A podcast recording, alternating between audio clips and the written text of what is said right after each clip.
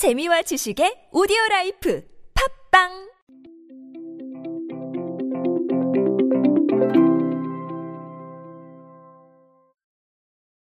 우리가 지금 맞이하고 있는 새로운 환경들, 4차 산업혁명으로 가고 있는 길목에 서서 마주하게 된 코로나 이슈는 많은 변화를 가져왔습니다. 생각지도 못한 부분들도 많았고, 그리고 예측이 불가능한 부분들도 물론 많았습니다. 그러면서 소비의 패턴이나 소비자들의 움직임이 조금씩 달라지기 시작했는데요. 이 부분에 대해서 통계가 계속 나오고 있습니다. 오늘은 올리브영에서 발표한 통계를 가지고 한번 제가 여태 말씀드렸던 것들이 얼마나 포함이 되어 있는지 알아보도록 하겠습니다. 안녕하세요. 인사이 시대 그들은 무엇에 지갑을 여는가의 저자 노준영입니다. 여러분들과 함께 소비 트렌드 그리고 대중문화 트렌드들 쉽고 빠르고 정확하게 알아보고 있습니다. 강연 및 마케팅 컨설팅 문의는 언제든 하단에 있는 이메일로 부탁드립니다. 많이 연락 주세요. 자, 자 어, H&B 스토어 대표격이죠. 올리브영이 올해 트렌드를 한눈에 보여주는 키워드로 MOVING 즉 moving을 제시를 했습니다. 이 키워드가 어떤 게 있냐면요. 첫 번째는 M은 마스크입니다, 여러분. 마스크라는 말이고 그리고 O는 omni 즉 온 오프라인을 넘나드는 모든 채널을 상징하는 말이고요. 그리고 V는 value consumption입니다. 가치 소비죠. 제가 많이 말씀드렸던 I는 inner beauty 건강을 말하는 거고요. N은 no harm 외부 환경으로부터의 보호 유해 물질로부터의 보호를 뜻하고요. G는 gapless 세대와 성별 간 경계 감소 이렇게 이야기를 합니다. 그래서 이것들의 앞글자를 따서 MOVING 무빙이 된 것이죠. 여기에서 우리가 친숙하게 알고 있는 개념들은 뭐 마스크 이런 개념이 있고요. 그리고 유해 환경으로부터의 보호 이런 부분들, 그다음에 건강, 뭐 제가 필건강 트렌드 말씀드렸죠. 이렇게 다 우리가 친숙하게 알고 있는 개념이고요. 조금 더 특별히 주목해야 될 것들은 몇 가지가 있는 것 같습니다. 일단은 제가 계속해서 강조드렸던 value consumption, 가치 소비인데요. 어, 이 부분을 올리브영에서도 강조를 했습니다. 실제로 2030 세대를 중심으로 화장품 분야에서도 친환경과 동물 보호를 고려하는 분위기가 많이 퍼지고 있다고 합니다. 근데 이건 2030뿐만이 아니에요, 사실. 외부의 소비를 보게 되면 기성세대나 58세대들도 이 가치 소비에 굉장히 열을 올리고 있습니다. 이게 꼭 제가 늘 말씀드리죠. 가치라는 건 물론 자신의 신념과 연관이 있겠죠. 그래서 가장 연관되는 트렌드가 바로 미닝아웃이겠지만 이 가치를 좀 더 입체적으로 바라볼 필요는 있어요. 내가 얻는 정서적 가치 혹은 정서적 즐거움을 충분히 가치 소비의 범주 안에 넣을 수 있어요.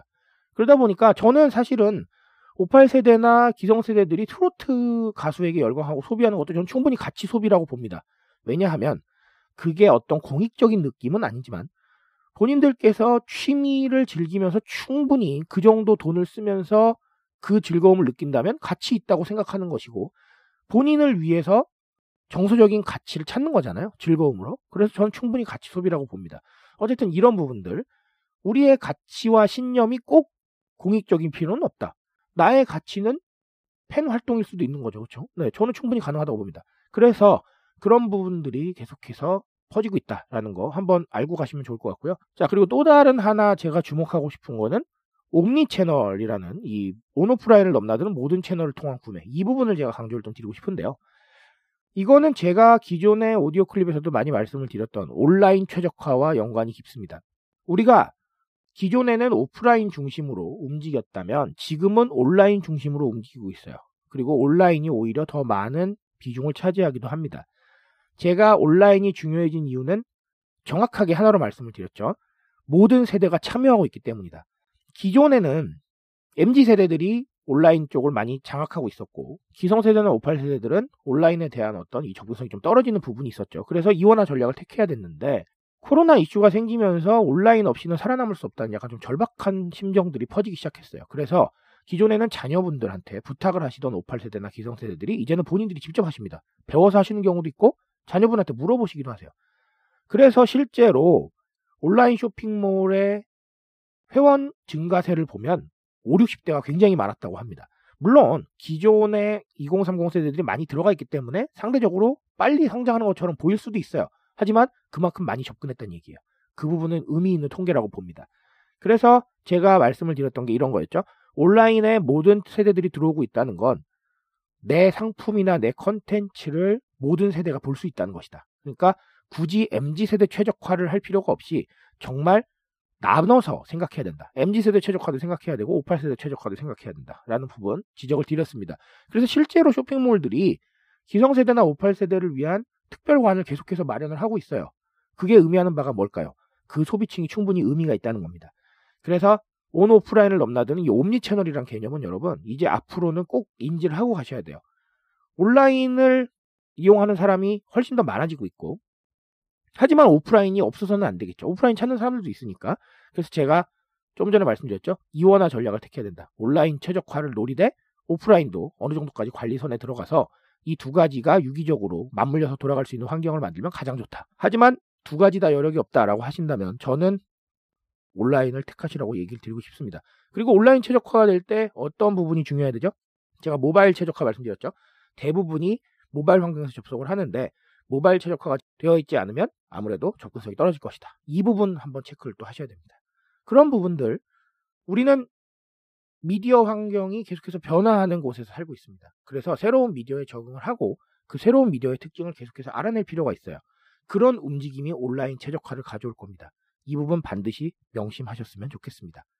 자, 오늘은 올리브영 어워드에서 소개한 키워드로 가장 중요하게 제가 생각하는 부분을 설명을 드렸는데요. 이런 부분들 계속해서 참고를 하시면 여러분들 전략 수정이나 혹은 전략 설정에 큰 도움이 되실 거라고 생각을 합니다. 그러니 언제나 제 오디오 클립과 함께 해주시기 바랍니다. 트렌드 인싸력의 폭풍은 제가 책임지고 있습니다. 정말 폭풍우 같이 몰아치는 트렌드 제가 모두 정리해 드리도록 하겠습니다. 그리고 정말 폭풍 성장하시는 여러분들의 트렌드 인싸력을 만나실 수 있을 겁니다. 그 과정 위해서 오늘도 내일도 더 노력하겠습니다. 오늘도 인싸 되십시오, 여러분. 감사합니다.